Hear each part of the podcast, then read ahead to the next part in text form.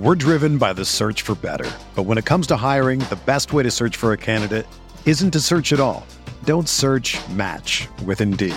Indeed is your matching and hiring platform with over 350 million global monthly visitors, according to Indeed data, and a matching engine that helps you find quality candidates fast. Ditch the busy work. Use Indeed for scheduling, screening, and messaging so you can connect with candidates faster. Leveraging over 140 million qualifications and preferences every day, Indeed's matching engine is constantly learning from your preferences, so the more you use Indeed, the better it gets. Join more than 3.5 million businesses worldwide that use Indeed to hire great talent fast. And listeners of this show will get a $75 sponsored job credit to get your jobs more visibility at Indeed.com slash BlueWire. Just go to Indeed.com slash BlueWire right now and support our show by saying that you heard about Indeed on this podcast. That's Indeed.com slash BlueWire. Terms and conditions apply. Need to hire?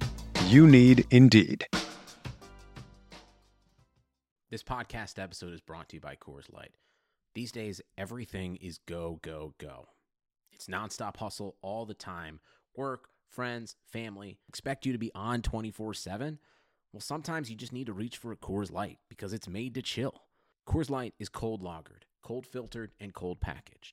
It's as crisp and refreshing as the Colorado Rockies. It is literally made to chill. Coors Light is the one I choose when I need to unwind. So when you want to hit reset, reach for the beer that's made to chill. Get Coors Light in the new look delivered straight to your door with Drizly or Instacart. Celebrate responsibly. Coors Brewing Company, Golden, Colorado. Hello, everybody, and welcome back to a very special episode of Podcast and Chill. This is a series where we take a deep dive into the stories that are often untold in the world of sports. I'm your host, Tim Petropolis. Usually it's a one on one conversation, but today we're going with the triple team. We're going with the triangle. I got my partner here, Nick the Lamb Deus, on the side. Yo, yo, yo, Tim, what it do, man? I'm back. I'm out here. Uh, I've been looking forward to doing this podcast for a while. And uh, initially, it was just going to be me and my buddy that I'm going to get to shortly. But then I knew how you are with collegiate sports and how passionate you are about that topic. And I figured, why not, man? I think this is going to be very interesting. I'm excited to get this going. And uh, I guess without further ado, the other guy on the microphone is uh, my good buddy Jesse. Jesse was a guy that I met back in college. Shout out to Buff State. You know, we got a lot of Bengals out there that are always uh, chiming in. Uh, we met back in Buffalo dude, can you believe it's been almost like it's been about ten years now, right? Ten years. Yep, ten years. It's kind of crazy. Ten years of Kind of friendship. crazy.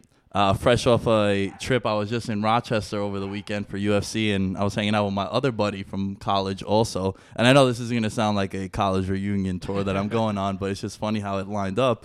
And uh, I'd say it's the two people that I spoke to the most in college, I've kept in touch with, and in particular Jesse. And the reason why Jesse is here today is when it comes to football, man, me and you always had the craziest conversations, and you're one of the guys to this day that I always hit up about football. Yeah. No, it's true. Uh, it goes back to college. You know, just hanging out in the dorms, doing whatever, and now you know, obviously over the phone. Um, always had an interest in it. I know you did, and I think football is one of those things that it's as a country we're pretty interested in. But I know me and you always talked about it. Always competitive on Madden. Oh and, yeah, and and FIFA. yeah, yeah. But, but Matt Madden used to get intense But yeah, too. Madden did used to get intense. So, um, but no, it's good to see you. It's been a while. Yeah, man, it has been a while. So Jesse is a assistant defensive back coach at Central Connecticut. Is that correct? That is And that That is, division. one one double A. Okay, nice. one double A. So it's, I mean, obviously the one A schools are all the schools that everybody knows about, right? It's the the, the Michigans, the Ohio States, the Alabamas, the Auburns. Um, uh, the the lower conferences at the one A level would be the MAC, you know, um, you know, Ball State, um, those teams. One double A is right below. So the the the best teams in one double A football can will and will beat a one A team. Um, it happens. I mean, obviously the big one that everybody knows about was Appalachian State. That's you know, right. 2007 beating Michigan. Tim, that Um, that stings him a little bit though too. You know why? Because uh, my my brother and sister went to Michigan, so Oh. I I still remember watching it. Um, That one must have hurt. it did hurt. It did hurt. And then I, you know, I think a couple, I think a couple years ago, Towson beat UConn. So it happens. It happens. And and to be honest with you, um, the one double A football probably doesn't get enough credit. Mm-hmm. Um, and not I'm not saying that because I'm in it, but the, the the best teams, you know, North Dakota State, James Madison, um, they're really good football teams and could probably beat, you know, could probably compete with a lot of one A teams. So, uh, so the reason probably why they have to compete so hard and can compete so hard is because uh, if you look at college football as a whole, and even in the high school level, it's taken very, very seriously. This is not something they do just for a hobby, just for fun. So, take us into what it's like to be one of the student athletes that you coach. Um, what what's what's a day in the life of a student athlete like? Well, I mean, uh, to be honest with you, these these kids don't probably don't get enough credit, and people don't realize what goes on um, with them behind the scenes. You know, you see them for three hours on a Saturday, um, and they are exposed for you know, let's say they play twelve games. It's it's twelve Saturdays. It's three hours. So that's that's thirty six hours of their lives. But what people don't see is they lift. You know. I'm, and I'm th- I'm throwing out random numbers out there, but they lift you know 150 times a year. They meet you know 150 times a year. They have runs in the summer. There's practice. Um, so all these hours add up to three hours on a Saturday in the fall. And shit, you didn't even mention academics too, which Um, I, is I didn't mention academics. I was Uh, just talking about the football. Yeah, yeah, the- which Yes. is no, no. I, I, I get that. I'm just saying how crazy that is. You mentioned, you know, lifting and team meetings and film study Right. and all this other Right. stuff. and then stuff they do on their own. Yeah. And all this is on top of school. Yeah. So, you know, in season, we'll meet in the morning. They lift twice a week. We practice four times a week. You know, travel on a weekend if necessary, um, and all that on top of class. So um, they are very, very busy. They have to handle a lot. Um, they're probably not given enough credit for what they do handle. Um, but yeah, it's uh, you know, I, I tell recruits now that I talk to, like, if you you know, if you don't know that you want to play college football, don't do it because the time commitment is just it's it's too crazy if you're not sure. You really gotta love it. Yeah, you, you mentioned something. We're gonna get to recruiting in, in a little bit. That's a big topic on here. But something that you said that I find really you know intriguing is this has always been my stance. Where you know I went to Buff State, I kicked up there, and that's a D three school. And there's a stigma with you know oh you're D one, you're D two, you're D three, D one, double A or whatnot. But yo, you're right, man. There is is no different. You know, like there are people that play in the NFL right now at a high level that are Division three athletes. Yes. zero star recruits, one star recruit. You know, so where you come from, it look, it does help because you get the national exposure. You're on TV, you're on ESPN, Right. CBS, so it helps with with, with Right. uh, you getting scouted. But yo, if you're talented, man, you'll get you'll get discovered. Yeah, hundred percent. And sometimes it doesn't happen in college. Sometimes, obviously, there are misses, and that's why there are guys in the NFL who come from smaller schools because obviously they got they got missed on coming out of high school. So if it doesn't happen coming out of high school and you, you put the work in in college, you'll get noticed, and it it happens a lot. You know the, the Division three All American team um, are really really really good football players and could could play at a one double A level, could probably play at maybe play at a one A level. Obviously, you know depending on the school and the situation. So yeah, it's a an inexact science. So, i i speaking of the exact science, one of the reasons you're out here is because you're also scouting, right? So you you do some recruiting, like Nick said. Yeah. And so, but you're also a coach, a DB's coach. So, what are some things you look for in a young DB? Like, if there's a young DB listening right now, what are some things that you're looking for when you're scouting, knowing that this kid can handle what I'm about to throw at him? What I think there's a lot there's a lot to it. Um, the first thing is, and we can we can dive deeper into this, but everybody's got a highlight film now, right? I'm sure you guys are familiar with Hudl. Oh, yeah. So you know every player has a highlight film. Well, so tell, the tell tell us, the people listening explain to them what Hudl is because I've mentioned Hudl in the past too, but sort of like in passing, assuming people know. But for the people that don't know, coming from you, where this is like your thing, what's Hudl? Hudl is a Hudl is a website that um, is used by college football coaches to access um, basically highlight films. So most high school teams have a Hudl page, and within that page, you can go to the roster and click and click on kids. Um, it's usually got their height, their weight, their you know Twitter handle. Some kids put up there. Um, and they, they will put up highlight films, and this is a lot of times how college coaches, at least at our level, um, judge and rank these players. Um, getting back to what you were asking, there is there is um so there's obviously the physical part of it, right? There's the speed, there's the hips, there's the transition ability, there's the I'm six feet and I'm 190 pounds, and obviously all that goes into it. But when you dive deeper into the kid, it's you know, does he love football? How seriously does he take school? Um, does he get in trouble outside of school? You know, is are there any you know, there's there's a list of questions that you can ask. So I think sometimes not only high school athletes but kids don't understand is it's an overall picture. It's not only what you do on the field; it's what you do in the weight room, it's what you do in the classroom, it's what you do when you're with your friends. Um, because we want to know all that. Because essentially, if you know you can be the best football player in the world, if you're not going to go to class, you can't help us. Schools schools got to come first. So um, I think it's a, that's that's a great question, and that, that's probably uh, I could probably go on for for an hour on just that. But I would say that the overall picture is important. Your grades are important. You know, uh, are you liked by your principal? Are you liked by your teachers? You know, do you treat the cafeteria lady with respect? Um, that all comes into it, and then obviously the the, the on the field stuff. So so when you're when you're looking into that, how much does a uh, of a factor is it? Because you said you're going on Hudl and you're getting these kids Twitter bios, you're getting their Instagram Right. pages. I'm guessing like how much is of a how much of a tool is it using those in order to get that background check? the the it's more it's, for us it's more talking to the coaches. And you know to be honest with you i've never been at a, at a higher level. I, you know i've never been at a, at a power five school. I don't know if it's any different there. Um but for us we more talk to the coach and, and kind of ask them about the kid. You know did, is the kid you know a behavioral issue? Is he you know usually we hear good kid and um, you know kind of does everything the right way. And if you don't if you hear something different than that it's something that you you know you you bring back to the head coach or you when you know when we get on campus and we watch these kids tapes um, it's discussed. Like hey this kid is talented but he you know he he comes with some baggage. So you know and we have taken kids that you know um, are not academically the best.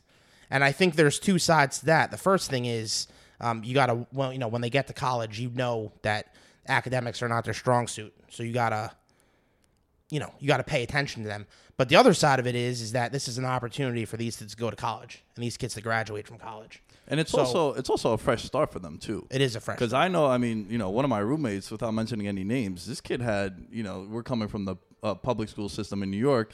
We didn't really have A, B, C, and D grades. We had the numbers, you know, 65 was passing, 100 obviously being 100. This kid was like a 70, you know, 70 grade point average, I guess you could say, right? Comes out to like what? What is that? Like a low, low end C minus. C minus. like a C minus. And now this kid, man, is like running roughshod through everything. Like this kid is—you'd never be able to put the two together. Like this kid was, you know, not to be a dick, but he was an asshole in high school. And now you see him, he's completely different. So it is also a fresh start too. is, it is a fresh start, and I know the kid you're talking about, and uh, yeah, that kid is that kid has a.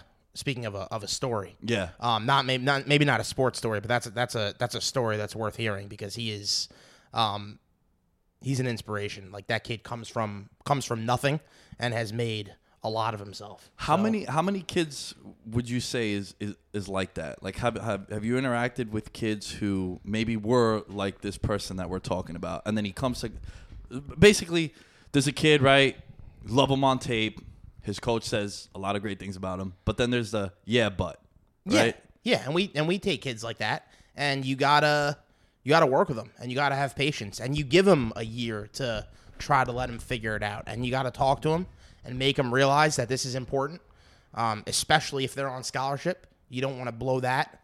Um, but yeah, we, we we take kids like that, and and when it works, it's great. Not only for the kid, but for us. Like you Change someone's life. you changed somebody's life and you gave this kid an opportunity to get a college degree where maybe if it's not for you or for, for you know if it's not for another school if it's not for football he doesn't have that. He doesn't go to college. So um, it's it's it's rewarding in a way. But yeah there is there is work and there there there are some kids that are like that and you just listen it's a it's a case by case basis. Um, some kids come out of of bad neighborhoods and they they kind of know what to expect and they know the grind and they're not really a problem. Other kids are different. So you know you just i think you just kind of judge everybody on an on an individual level. And um sometimes it works sometimes it doesn't. Does the position that they play uh, determine maybe how much leeway they have with baggage?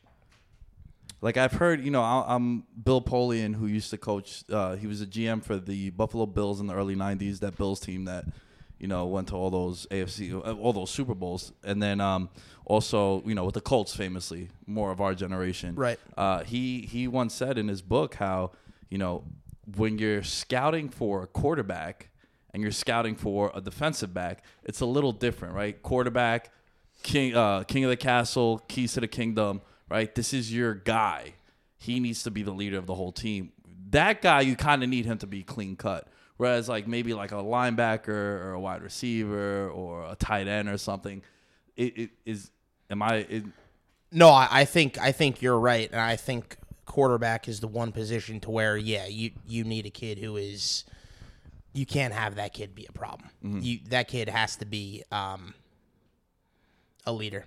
And actually, we just so at Central Connecticut, our our quarterback just uh just got picked up by the Bengals. So oh, sweet. yeah. So um, Let's be honest. Andy Dalton. well, What's his name? I, I, Jake Dolegala, Excellent, excellent. well, congratulations big to Jake. six foot six Nice. uh, kid, but Jake was, I mean, you know, he he could make every throw in the book, and that's that's what you notice about him when you watch him on film. But um, Jake was a great kid. Jake did everything you asked him to do. Um, you never had to tell Jake, you know, Jake was a bio major, and I think he had a three five coming out, and uh, um, you know, a leader. Um, not not rah rah, not in your face, but led by example. And um, you know, he he exemplified what what we wanted out of a student athlete. So not only was he, you know, a really good quarterback and could make every throw and did it on the field, but off the field, um, you pretty much could count on him to do the right thing. So it was a good good situation. So you obviously, I mean, not not necessarily you, but your school obviously recruited him. Take us a little bit through the recruiting process. You're you're on your way back right now from a couple recruiting trips. So what's the recruiting process like? What's the first step? Uh, when you before you even get into a kid's living room, or if you're even contacting them this way, like what's take us through the process of recruiting a kid. So at our level, we all have um, we all we're, we're given an area, right? So I was given New York City because I'm I'm from Brooklyn, and it's kind of easy because I knew you know Yeah. sort of sort of know the high schools, um, and it just starts with watching the watching the film. Um, can this kid do it? Right. So you look on Hudl and you kind of look at you know the first thing you can look at almost is height and weight. If there's a lineman who's you know in high school who's 5'11 and 185 pounds, that's it's probably not going to work. Yeah. Um, so you can at least give yourself a basis there. So can he do it? Is he big enough to do it? He's you know, is he fast enough to do it? Um, and then when you get beyond that, you contact him, and, and it's it's a long process for us. You know, it, it usually starts at the at the end of their junior year, and that's where I'm looking right now. I'm looking at juniors who are you know finishing up their junior year and going into their senior year, and this kind of starts the process of of recruiting. Um, you know, it, it starts on film and then you get into their school and you ask about, you know, you ask their coaches about them, you meet them, you find out what they're looking for. Um, and our head coach always used to, you know, harp on, do you want to go away from home? Do you want a big school? Do you want a, you know, a small school? Um, so all that stuff matters and that's stuff that they have to figure out. Um, and then you try to get to know the kid over time and try to build a relationship with him. And for us, it kind of just it's it's funny, man. You you never know how this thing's gonna play out. So we have to wait, obviously, until because you know we could be recruiting a kid, and all of a sudden he gets a Syracuse offer or a Stony Brook offer, even who's a little bit bigger than us, and he's you know he's probably gonna go there. So for us, it kind of usually comes down to to the end. But I think the big thing now is to get to get to know them, talk to the coach about them, um, and then obviously camps camps are a big deal. How much does that suck? Where you know you, you're recruiting this kid for about a year, and I'm sure it happens. I mean, you see it happen at big programs too. It's like this kid, you know, slided his hometown LSU to go to Bama, or you know, he didn't go to Ohio State, and his whole family went there, and he went to Michigan. You know, so how, how does how does that feel to you personally when you put in time with someone, and then they're kind of like, Nah, man, I'm out. I'm gonna go here. It's It it sucks. Um, it does suck. It, it's just what you kind of have to realize is that you know, and I think when you watch football, it's the same thing for a fan, right? When you watch as a fan, when you get angry about a decision a player makes, you don't know what went into that decision, Correct. right? So, you know, Kevin Durant goes to the Warriors, everybody flips out. Oh, easy, Well, easy. Tim is Tim is number one. Yeah, I don't Kevin ta- I don't Durant. talk about this. maybe, maybe I picked maybe I picked the wrong thing. I'm just playing. But uh, what all, all my point is, you don't know what else is going on in his life, Right. And you don't know the conversations he had with his his wife, his coach, his his whoever. yeah. Um, so these kids are these these people are human. They're not they're not only a football player. There is a backstory to it, and there is a million other things that lay into that decision. Yes, it does suck, um, but you just gotta kind of have to be understanding, and and sometimes you push, and sometimes you you know you call the kid and try to push him, um, and sometimes you back off. But you know if we're recruiting a kid, and this this you know this is not gonna happen because or it hasn't happened. But if we're recruiting a kid, and all of a sudden, you know, Michigan comes in, I don't I don't really think you can blame the kid for making that Oh, decision, hundred percent. Yeah. right? So, you know, it's just it's a matter of of of levels, and we have you know within one double A football, you know, um, James Madison, right? We're recruiting a kid, and all of a sudden James Madison comes in. Well, now you're talking about a chance, you know, to a real chance to go play for a national championship. You know, a stadium with with forty five thousand people. It's it's different, and you can't you can't blame the kid for wanting to do that. Mm-hmm. So, what are your selling points when you talk to them? Like, what what's the thing that say you you you, you come to my school? This is why it's good, right for you. to be honest, I try to sell them on doing what's best for them. Mm. I try to sell them on me caring for them as a person. So if, and you know, again, you got to know the school you're at. Central Connecticut is not Harvard. Let's just say, right? So if I if I'm if there's a kid at a school and the kid's got a 4.0 GPA and a 1500 SAT, and he's a great football player, yeah, I'd love to have him. Is it realistic? Probably not. You just kind of have to know where you are. And if he came to, if he, you know, if he got a scholarship to Harvard, Yale, and Princeton, and he came to Central Connecticut, that might not be in his best interest. So, um, my first selling point is me actually caring about them as people.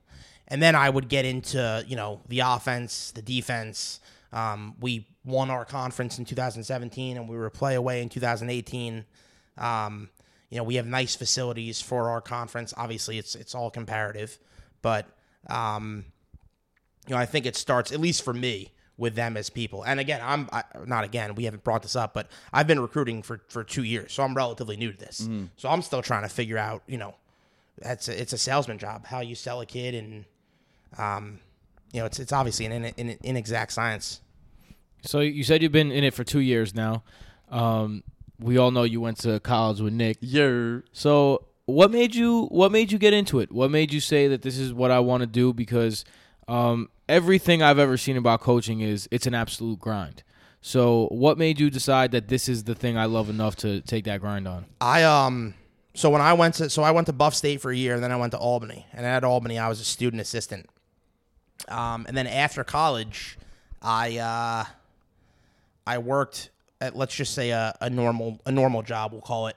Um, you know, a, a nine to five, sit at a desk, um, and and do whatever. And I was I was really bored and I wasn't happy. And I was making decent money. It wasn't about the money. It was just about I didn't like getting up and going to work every morning. And Trust again, me, you're talking to some people right, Right. now, and I think a And- lot of people and- listening that are shaking their head. and, yes. and, and nothing nothing to do with the people around me. Of course, Nothing yeah. to do with, you know, my my whoever my boss was. It, it had nothing to do with that. It had to do with me. Um, and then I got a call from somebody I knew from Albany who was then at Central Connecticut. Um, and he said there's a there's a video spot open. Would you be interested? So I kind of just took it, and this was in 2016. So I did video for a year, and then I moved on to the field in 2017. So I've been on. I did video for a year in 2016, and now I also do video, but I'm also coaching um, for the last two years, and this will be my third year coaching. when you mean when you say video, what exactly are you doing? a good are point. you are you breaking down film? Are you are you the one shooting the video? Yes, I was the one shooting and then cutting up. So I, for those of you, obviously, when you look at football film, there's a sideline shot and an end zone shot, and I don't know how obvious that is to to listeners who have never been exposed to this stuff, but you know, there's It, there's it doesn't look like how it it doesn't on it TV. do- It, doesn't look is- like is how it looks on TV. yeah. Basically, the sideline shot is oh, some people refer to it as an all 22. Mm-hmm. So it's all 22 guys on the field, so you can see everything. And then an end zone shot is more for the linemen, you know, the linebackers. You know, did you fill the run gap correctly? Did you whatever? Um, so I would I would film one part, and then I would be responsible for intercutting, which is putting the two together Yeah. for practice, for games. Um, and then when I got into coaching, I'm not filming, but that's where the the film breakdowns comes in, breaking down formations, tendencies, pass plays, run plays, you know, all that stuff comes into play. What kind of coach are you? Are you a are you a yeller? Are you a soft spoken kind of like, hey man, look, I know because I always like to say, and one thing that my high school coach always told me is like, no one feels worse than the person that made the mistake. So there are different approaches to you talking to a kid that blew coverage or something, you know. So like as a DB's coach, how do you how do you approach a kid that just gave up a seventy yard bomb and they took the lead? Um, I think in a game, you know, someone on our staff always says like Saturday's the test. Yes. So this guy is crazy in practice, and then when it gets to games, he calms down. And I think that is uh, personally, no, I am not a yeller. And I think as a staff, you kind of have to have a little bit of everything. Um, I'm not a yeller on the field. I'm not a in your face rah rah guy off the field. So I think you have to be yourself to a certain extent. Um, being fake, I think, is what will get you in trouble. Not obviously not in real trouble, but in trouble with the players because they can see that. So if you're quiet and you're kind of reserved and, passive And passive. and then all of a sudden you get on the field and you're a maniac, it, you you come across as fake. It's like a gimmick you're It's, kind of putting it's- on. it's- that's exactly what it is. Um, so no, I'm not a yeller, and uh, to be honest with you, the two years I've coached, I've been up in a booth. I've been up in the booth, so I don't deal with really the players Mm-hmm. on the sideline. But I think if if that's the case, if it's early in the fourth quarter and a kid just gave up a 70 yard bomb, you gotta love him up a little bit and make him realize, hey, the game's not over yet. Like, let's go. How how much does coaching make a difference in the kid's ability? So, for example, um, a lot of the times we see a guy in the NFL draft being called a project, right? He's a guy that has great physical talent, great physical tools, but he's going to need to be coached up. How much can a person be coached up? Do you believe that you could take someone with some raw physical tools and as a coach and as a coaching staff make him into a great player or do you think greatness just resides in someone? Um, that's a good question. Um, That's a great question. That's a really actually, good question. man. Good shit. And to be honest, that. to be honest with you, I, I think so. I think that it kind of goes both ways. Some kids come into college and they are natural football players, not necessarily the fastest, not necessarily the strongest, um, but just naturally really good at football. high football IQ, awareness, and I won't. I won't mention names, but our best corner on our team, who is a two year all conference kid, is not the fastest kid, and I don't think he's the strongest kid. Um, he's a he's a really good football player, and it just I, I mean obviously he's you know he's tough. He's got the, the the quickness stuff and he's he's got the technique, but he just came in and and you saw it from his freshman year. Like this kid is just really good at football. Um, we have other kids with a ton of raw physical tools, and you have to coach them up. And maybe they, you know, a lot of the times they get away with stuff in high school because there's the most, you know, they're the most athletic kid on the field. So, you know, they're covering a receiver and they're, you know, just backpedaling and keeping up with the kid. It's not really that hard. All of a sudden, you come to college and you got a, you know, a six-two wide receiver who can run by you and then stop on a dime and run a comeback. Now you got to put some technique into it. So I think it goes both ways. But yes, I do think a kid can be coached up.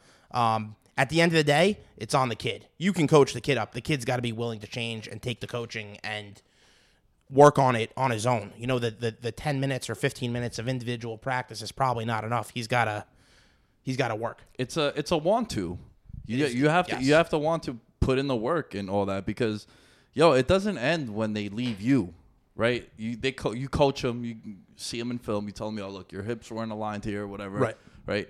But then if they're not working on it on their own, there's only so much you could do Right. at that point. So Right. they, it does come down to a want to at that point. And you know, I, I mentioned our, you know, our our, our best corner.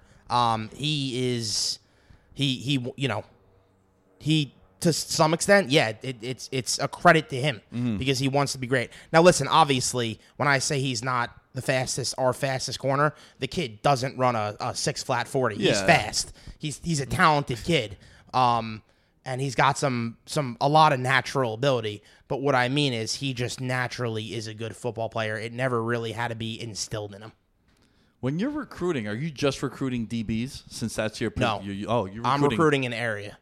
Oh. So if I see it, uh, if there is a talented offensive lineman, he goes on a board, and our old line coach will watch it and rank them, and Oh, nice. we go didn't know that. we go from there. And I think that kind of changes at the higher levels. Um, I think I, I've never again I've never been there, but I think they more can recruit to their position, Mm-hmm. but we recruit an area. So has there ever been a situation where you're going to a game and you are intent every intent is to like scout number 16 or whoever but somebody else just pops up on your radar and that ends up being the person that you pivot to has that ever happened to you It happened to us last year. okay Um, it was, and to be honest with you, we didn't even. It wasn't so much that we changed. I'm trying to remember the game. There was some some receiver that came in and, and killed us, and I don't even know if he was on the depth chart. Like I, we didn't even know about him, and he just came in and killed us. He was And- like a ringer, right? They just brought him yeah, off the and, and, and pretty much. And when that happens, it's uh, uh, we didn't really have a, you know, we don't the the in game adjustments are usually we don't make huge in game adjustments. Um, we generally are prepared for most of what we're gonna see, um, and sometimes it's really hard to adjust in game. Um, but yeah, it happened. It happened last year, and we kind of just dealt with it. And I think we ended up winning the game, but it it's it can happen, and you just you know obviously it depends on the position. If it's if it's a running back, you know you can try to play some stuff that stops the run. If it's a receiver, you can you know bracket them or Roll or coverage. roll coverage or or whatever you can do, whatever's in your your arsenal. But um, if that happens and you're not prepared for it, it yeah, it's gonna throw a little, you know, What about similar question? What about when you're going to recruit someone? Say you're recruiting number 21 on some high school and he's a corner, but as you're watching someone else jumps off the screen, maybe even from another team and then he's on your radar. Has that happened to you too? Yeah, yeah, it does. You know, you you'll watch you'll watch a, a linebacker, and all of a sudden you see a running back, and you go, "Oh, who's, you know, who's who's this kid?" Um, so it, it happens both ways, and the other way that happens is, um, it happens in um, when when you talk to the coach, you find out about other people, and you know, a, a perfect example is there is a team in New York City. Um, let's just say with with, with two really good players, um, and they both play the same position. So the number one guy is like a uh, is like a Big Ten level player. The second guy I didn't know about, but he's he's really good. I, he's not going to go play in the Big Ten, but he's really good. Can can play at our school. Um, but again, that's something you got to find out from the coach. So uh, I want to switch gears a little bit right now. So we mentioned this before. We touched on it a little bit. You we talked about the recruiting process and recruiting new guys. The technological aspect of this whole thing has gotten to the point where I mean, with everything in the world, everything is statistical and everything is analyzed, and every everyone has technology and everyone has the latest thing at their disposal. Um, when it comes to recruiting, uh, new recruits and scouting other other teams, um, where does technology play a role uh, in that? And i i in terms of recruiting just the kids from high school, how many pop at you because of their their tape online? Like like how how many uh, do you start off with online and then go from there? Everybody. Everybody. Yeah, Everybody. I was ex- Short I- an- the man, short answer. The short answer is everybody. That's how it is these days. That's how man. it is. That's how it is. right? So Now, what's that like?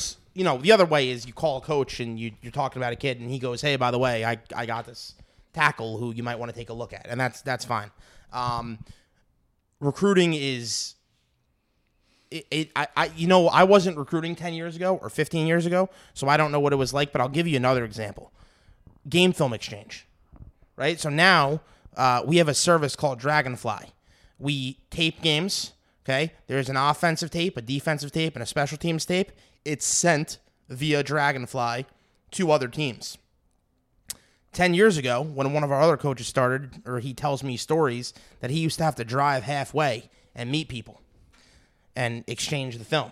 And if something was wrong, I don't know what you did because you can't just call the guy because they, you know, on your cell phone and say, "Hey, this is screwed up. Can you fix it?" Um, so that's a that's a really easy example of how technology has changed things. And then you know, uh, obviously, all these kids are found online, and then Twitter is, you know, listen, uh, every big school has a full um, social media staff. They have people who are there to make edits and make highlight videos, and I mean, it, it seems to be all these kids care about these days. Like that is that's what draws them. So you gotta, as a recruiter, you gotta do what's gonna draw them in. And if it's on Twitter, if it's with edits and stuff like that, then you better have somebody on your staff who's good at it. I'll never forget there was one time in high school, talking about a decade ago, right? playing high school football in New York City, and I had to take the train with my running back to Flushing to get the game tape because my coach, who was also the coach for the wrestling team, had a meeting. So he couldn't physically go and get the tape from the Right. school. So we had to go do it. There's nothing more like 2007 New York City high school football than the sentence that you just spoke. Uh, yeah, yeah, exactly. Sums it up. and, and yo, and yo, talking about talking about like what happens when the game film is trash. Got to deal with it. Right, There was one school in particular that they gave you. It, it looked like they were shooting that film underwater. It was it was awful, but you just had to deal with it. You got to deal with it. Back to Twitter and just social media as a whole. Uh, how much is that a concern when you're recruiting a kid? Because you see it all the time, right? You saw Laremy Tunsil a couple years ago. He's getting drafted, and like, was it like a half hour before the draft? The video goes viral of him like with the gas mask, he's smoking weed, and then Josh Allen had like pro Donald Trump tweets, Yeah. and even Joey Bosa this year, and it's like people are just losing their mind. How much is uh, that a concern for you? I, I to, it hasn't been for us necessarily. Now we've had certain players, our players, put stuff on Twitter, and we're like, dude, what are you? Take that off. It's not. It's not a, a hurtful thing, or you know, they wouldn't necessarily. You know, it's not like something that's that's racist or is going to get them in trouble. It's just kind of stupid. It's a naked woman or a, or a whatever. So sometimes it's just like stuff that you know isn't really harmful to anybody. You don't want to be in on Twitter. It's just a bad look. It's a bad. Yeah, that's exactly what it is. It's a bad look. Um, with these high school kids, we follow them on Twitter. So if it if you know if it becomes a problem, and we a lot of times we talk to them on Twitter, not through text. Um, if it becomes a problem, yeah, we'll uh, you know it'll either we'll have a conversation with our head coach or with their head coach or you know and and we'll look a little further into it but i haven't really seen a situation where something a recruit said on twitter has changed our our opinion of him It's it's interesting because it's it's like the entire world lives online. Even even the most offline thing like sports, the most offline you could be, uh, lives online. It's, just all- it- it's all it- online. it's crazy. It's Dude, all House online. of Highlights was built because of guys like Zion Williamson. Yeah, right right? He's gonna be the number one pick in the draft. I mean, Vegas has him as like a minus twenty five hundred favorite. You know, so it's pretty much a shoe, and everyone knows that. This guy blew up on House of Highlights. They were he, they were putting highlight tapes of him at like fourteen years old. You're talking about a thirty second clip. yeah Has that ever jumped off the page for you? Like you're just scrolling on on like Twitter or something, and you see a wild tape because there have been, you know, going way back, Noel Devine.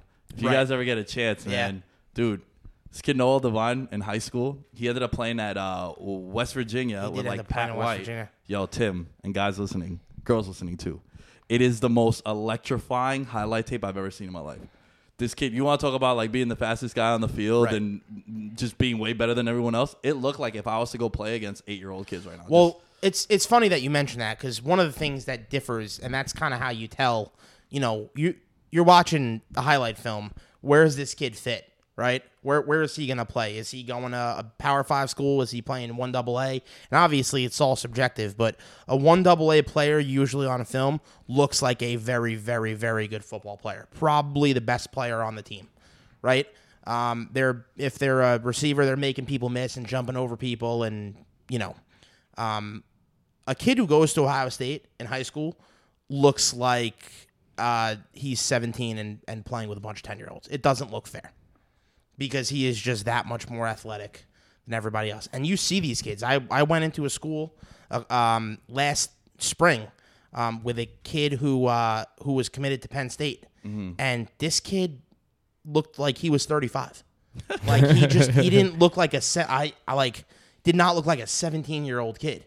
Um, and he's just you know obviously, you know I'm I'm sure the kid works really hard, but he just gifted, you know, just won won the gene pool, and that's he- that's not the that's not to take away credit. I'm sure he you know works hard, and obviously you know you don't just you're not just born that way. Yeah, you can't you can't teach a few things, man. Height and Can't- speed. Can't teach six five and two forty, and you know Yeah. running four five. Yeah, you can't So- teach that. You know, th- uh, that makes me think of this. Like, that, had do you guys know how dominant Derrick Henry was in high school by any chance? Listen, listen to this real quick. Just a, a, a complete offside. Forty-eight games played.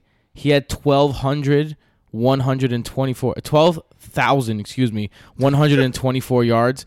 He had 154 touchdowns. He averaged 252 rushing yards a game Yeah. In high school. And, and to think about it, he did that one time against a professional team last year too. He Yeah. rough roughshop over like the it was the Jaguars, right? Like Yeah. that Thursday night game. It's crazy. That's the type of guy you don't have to coach right there. I mean, It's like, you, yeah. you can imagine for the you know for for those of the, for those of us who are old enough to remember Reggie Bush in college and what he did at USC. Imagine what he did in high school. yeah. You know, imagine how you know how much better he was than everybody else. So, at that level, I mean, obviously, you you kind of just it's like a man playing with boys. Yeah. Um, but yeah, that that more pops out. I think when you talk about kids who go to those, you know, the Alabamas and the Clemsons and those that- kind of places. So obviously you're not getting Derrick Henry when you No. recruit, right? So what? No, we're not.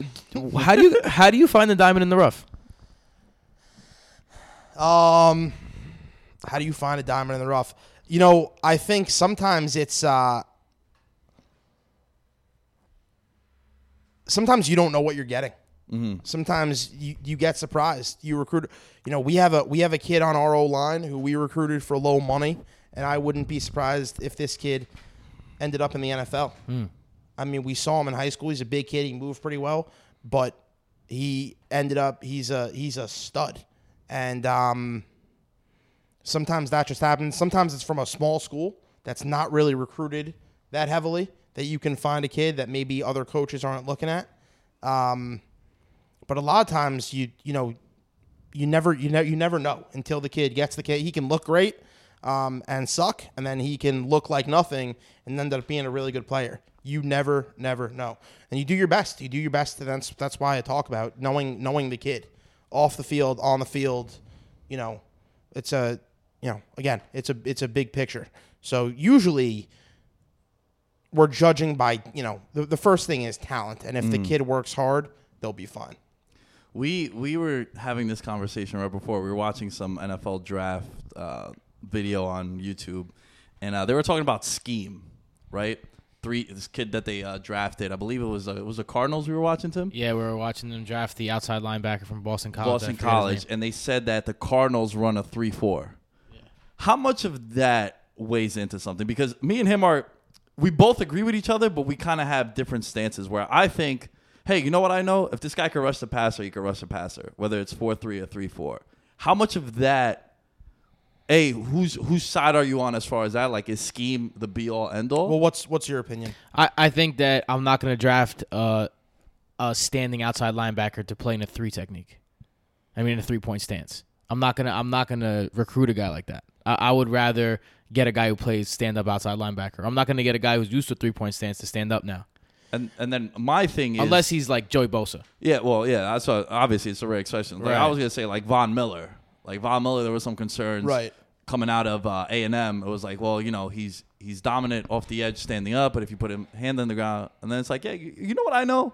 This guy can rush the passer. But look at who you're talking about. Exa- of course, yeah, and he how said many, Joey how, Bosa many, how many too. how many Von Millers Yeah. and Joey Bosa's yeah, are there? That's fair. Yeah. Um, I, I scheme plays a role. I think you can fit. So for us, we we actually had we kind of do a broad amount of stuff.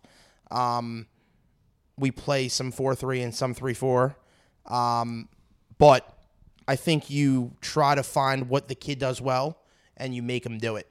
So if you have a defensive tackle who is really really strong, then go let him you know, line him up on the guard and just go let him mess the guard up or mess the center up and you know destroy the run game. If you got a kid who can come off the edge, um, who's a linebacker, then maybe you put his hand in the ground on third down and, and let him go. Um, you can usually find a role for the kid, and when you're recruiting, you know the position you're recruiting him at. So if you're you know if you're recruiting him at safety and you see him, you know, hitting a bunch of people, but you don't see him cover anybody, well, that can become a problem. Then you need to get him to camp and go, hey, can you know, can this can this kid cover people? Last question from me as far as recruiting, and if you got one too, Tim. Uh, you know, coming from New York City, right, the five boroughs. How, what's the talent pool like, man? Are, are we getting any any good guys? Like, is it is, is it a rich talent pool? Is this a hot spot, or is it you know because in the past it used to be. You know, you get your diamonds in the rough. Obviously, Stephen Gregory came from the PSAL. He Right. played at uh, I forgot what school he played Fort at. Hamilton. Fort Hamilton, and then he, uh, you know, he played for the Chargers, played for Yeah. the Patriots. So you get you get Sure. these guys that come out of nowhere. Curtis Samuel right now. Right. Anytime I get a chance to shout Hall. him out from, uh, Erasmus. yeah, and shout him out from the PSAL. You know, I, I have a soft spot for kids from the city Yeah. that make it to the pros. Yeah. So, uh, what's it like? What's it like recruiting in the you know, boroughs? New York is not a, a football hotbed. Never has been, and I don't know if it ever will be. There are plenty of talented kids. There's just there's there's too many kids in New York City for there not to be a lot of talented kids. So there's plenty of talent. As as for how much of it goes to the NFL, I mean, you're talking about a, a top uh, the top of top of 1%, right? Yeah. You're talking about a, a percentage that's very very small. So, um, yes, there are a lot of kids. Are there more kids in the in the DMV in the in the Maryland area? Probably. New York is obviously more of a basketball town. Um, you know, there are always a ton of kids in northern Jersey, and then you obviously you got your Floridas and your Texases and your Californias. So I don't think that New York is a, a like I said, like a football hotbed, but I think you can you can definitely find some talent. So last question, the, the recruiting. Um, so right now you're on the first rung of this ladder that you've embarked on, Right. right? Um, what does the ladder look like? Like, do you do you know what's ahead, and what's what's your ultimate goal? Like we've been sitting here talking about your philosophy and all that. What what what do you hope to achieve, and and what do those rungs ahead of you look like? What is the road to being a coach in the NFL, which I'm assuming that's what you want to be, or or, or big time college coach at the very. So you're, you're talking about for me personally. You're talking about recruiting. Uh, no, I'm talking about for You. you What- personally. what are your goals? What does that look like? What is the what is the ascension of a coach look like? I think a lot. You know, I think a lot of it is is knowing the right people, knowing the right person, and getting in the right circle. So just like everything else. Just like everything else. I mean, th- think about what Yeah, he said. How you know he's Yeah. working his nine to five job. He was hating everything he was doing, and then his buddy I that knew he went to school with. I knew the right person. Bang. Yeah. right? And now that person is um, happens to be at Ohio State because he knew the right person. So I think uh, now he is uh, our defense. So our defensive coordinator went to Ohio State. Um, he's a really, really, really good football coach. Like I learned a lot from him. I have a lot of respect from him. Good dude. Um, really good coach. His one of his best friends is is now the defense coordinator at Ohio State. So when that happened, he was able to to get a job with him. So and and and the guy is from Ohio. So it's uh I'm, I mean I'm glad he got it. But um you know he he he knew the right guy. And if you know the right guy at the right level, um, I think that's a lot of it. And then the other part of it is obviously you know your your reputation. You know what I mean? Working hard and and you know working hard in recruiting, working hard on the field, wh- wh- whatever you're asked to do. And I you know whether it's make a game plan or sweep the floor. Just just do it to the best of your ability. And you know, no one wants to hear you complain. I mean, it's the same thing for every other facet of Yeah. life, right? No one wants to hear you complain. No one wants to hear you cry. Just get the job done, and then you know people will take notice of that. So what, so what's the end of your road? What's the goal? You know, I I, I used to think that I uh, I wanted to be a head coach, and then I saw what a head coach had to deal with, and that um, Scared you? it it is scary, man. It, and a lot of it is, and this is a whole separate conversation, but a lot of it has nothing to do with football. Yeah. A lot of it is just dealing with the administrative part, the financial part, the the whatever, whatever, whatever comes across your desk, you got to deal with. Um, so maybe defensive coordinator. You know, I, I obviously working at you know trying to get to the highest level I can. Working in the NFL would be really cool. Um, But again, I, I gotta I have to earn that. You know, I've, Right. I've been doing this for three years, so that's got to be earned. So it's yes, it is a goal, but you know, in my mind, I got to make that happen. Baby steps. Baby steps. Dope. Yeah, and listen, you go, you coach in the NFL. If I don't have tickets, Tim doesn't know you this well, but One- I'm flipping one- this table and One, you right now. one one step at a time. You love have tickets. You'll tickets. All right, let's let's talk a little bit about the NFL. You're you're a Jet fan. I am. Uh, thoughts on Oh, Darnold? well, me too, bro. That my you know, my my regards. Yeah, listen, It's it- a, it's a hard it's- existence it's- it's that tough. we live. We chose to do this to ourselves. That's It's- that's the worst part. It's tough. I'm a Jet and a Met fan. Me too, bro. Oh, there you Welcome go. to yo. My- my and life- the Knicks. Knicks. Yep. Same. Knicks. I'm not a huge basketball fan, but the Knicks are, are definitely my team. The you guys just trifecta. become best friends? The trifecta I of guess so. pain, bro. We, just- we have we Yeah. have mutual suffering that brings people close together. We both want to kill ourselves. Yeah. Um, my thoughts on Darnold are, are I don't know. really? really? Yeah, I don't know. I, I- no, Oh. no, no, no. And this isn't a. I no, no. This isn't a. I don't know. Like, I have doubts about him. I don't know until I see him do it. For this is the way I and I I think about this. I guess a little differently since I've been involved in football. Involved in football. I haven't watched enough to tell you my thoughts on Darnold. Like, I don't watch a lot of the NFL because I'm busy on Sundays. That's fair. Um, so I haven't watched enough to tell you what my thoughts on Darnold are. And even if I watched every game, that's a position that's so intricate that I probably don't know enough to give you a, a really educated opinion. I could give you a better opinion than most people could, but um, it's not like I'm a quarterbacks coach watching him. yeah. Um, from what I've seen, yeah, he's got a. I, I, I think there's a ton of potential there, and the Jets have to put some pieces around him to make him successful, which I think they've they've tried to do. Um, you know, Adam Gase is apparently this quarterback whisperer, so I I hope it works out. Is my So answer. do I.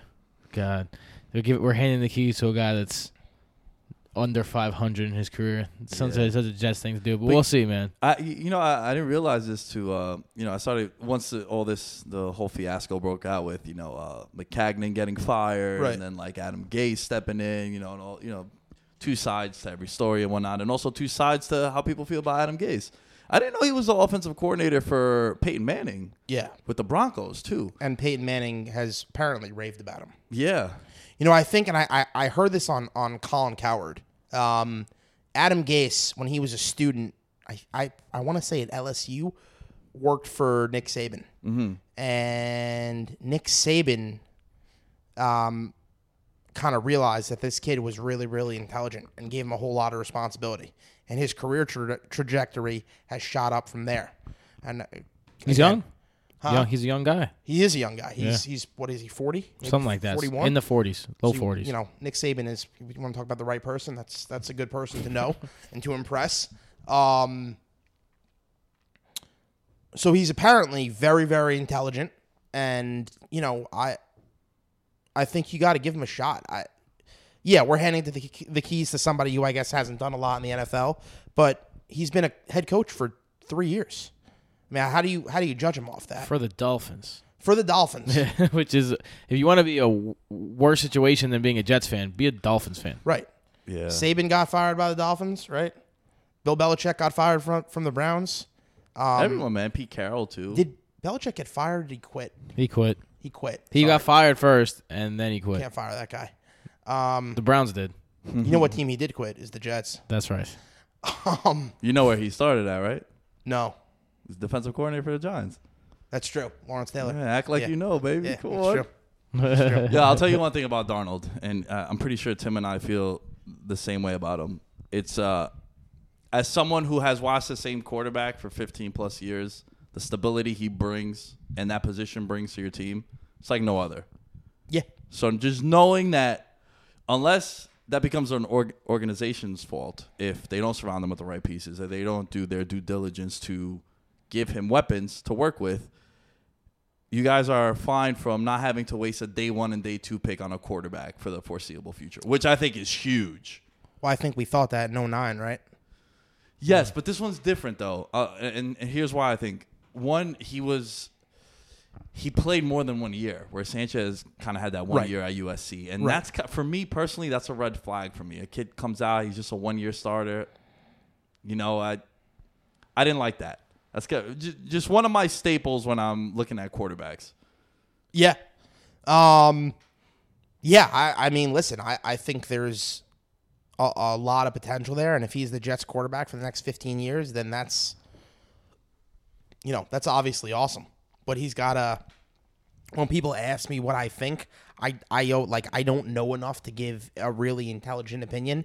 But um, look, these these NFL teams, I know a lot of the Giants fans, you know, freaked out over David Jones.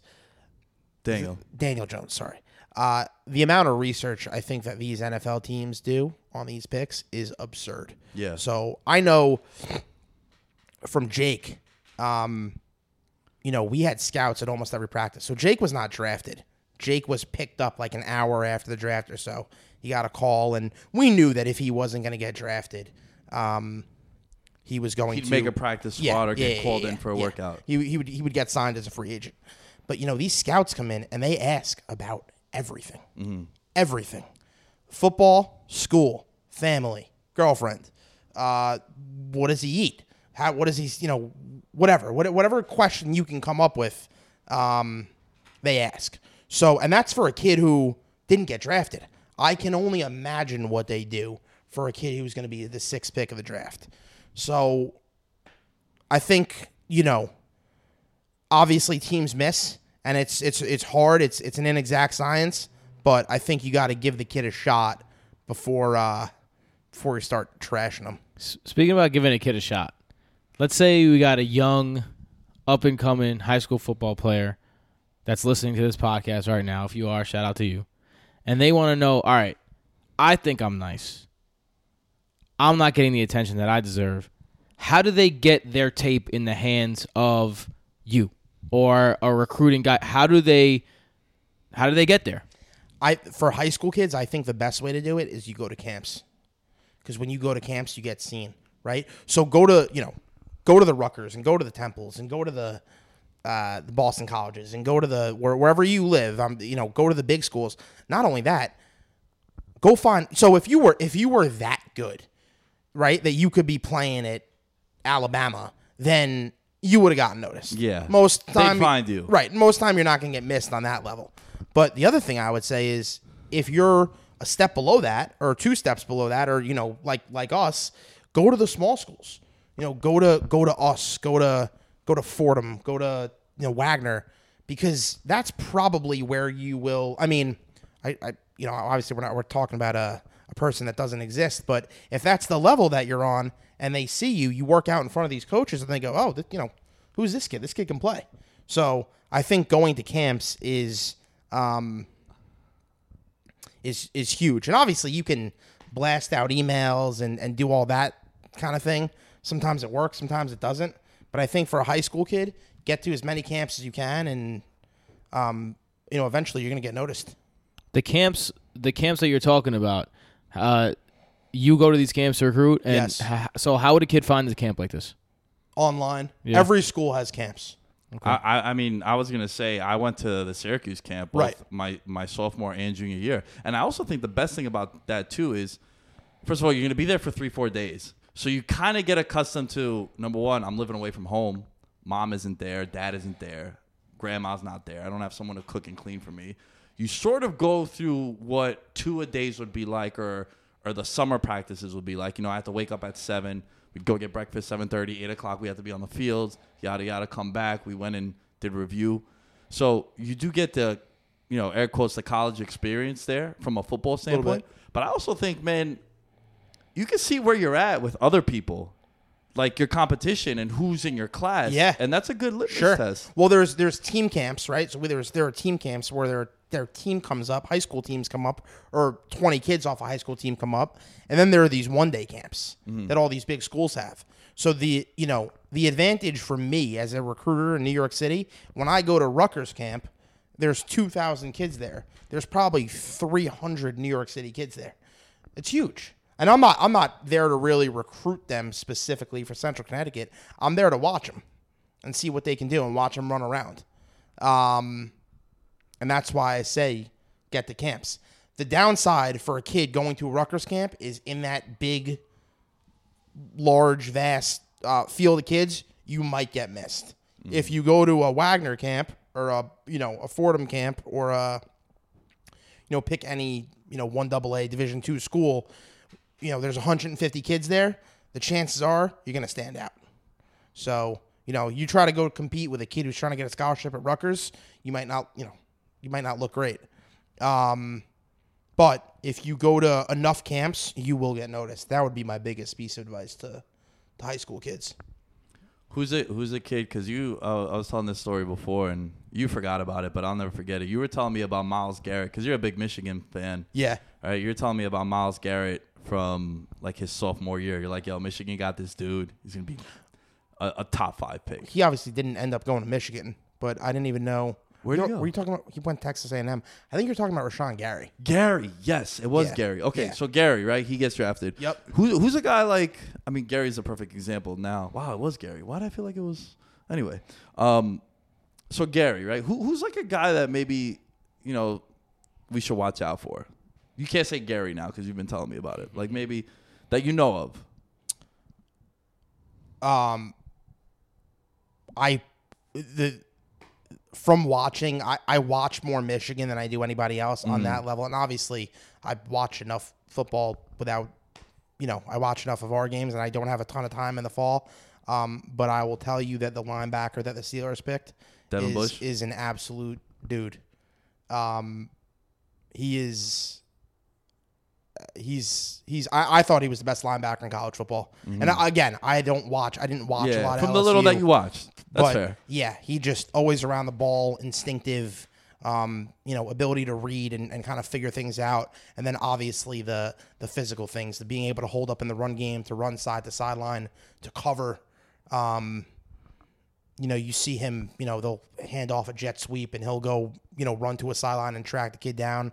Um, so I think he is obviously he was a top whatever 15 pick. Yeah. But um, Steelers also traded up to get him too. So yeah, right, right. Um, but I think he's he's certainly somebody to watch out for. And then the other kid from Michigan who I liked in college, and of course he went to the Patriots, Oh. is Chase Winovich. And uh, I guarantee you he'll en- end up hitting Sam Darnold in the back a couple times. No um, Just apparent. I mean, I obviously don't know him, but from what you see, like just high motor, you know, does everything right, does everything the right way. Um, he'll make himself into a football player. What would you rather have as a as a recruiter? Like you you've given the upside now to the guy who's super talented and just needs to be coached up. You've given the co- upside to the guy who may not be as talented as the next guy, but will has a, a motor. As a coach, what guy would you rather have on the field? The guy who is talented but might but might need some coaching, or a guy who is all about the game but maybe not as talented? Um, I feel like that's a weird question because you also like it, it's a business where you got to win too. So you kind of got to. yeah, you you got to know where to take risks, and it's a little bit of both, right? You got to know where to take risks, but the the kid that will bust his ass usually ends up working out, and obviously there needs to be a, a prerequisite level of talent. Um, we have an offense. We have a we have a guard who is probably not what you'd look at as a, you know, prototypical college guard. He's six feet and he's 285 pounds, and he is, um, you know, not the lengthiest kid. Uh, he was all conference last year and probably should have been all conference the year before that, um, because he does everything right and he's he just he works his ass off and he's tough and um, you know the type of kid who you got to tell him to go to the you know he won't go to the training room unless he's told to. So like, you love kids like that because their their success is, is due to themselves, not due to anybody else. I mean, obviously they're going to get coached up like everybody else is, but they make themselves successful, as opposed to the kid who's you know has got all the talent in the world and doesn't want to do anything.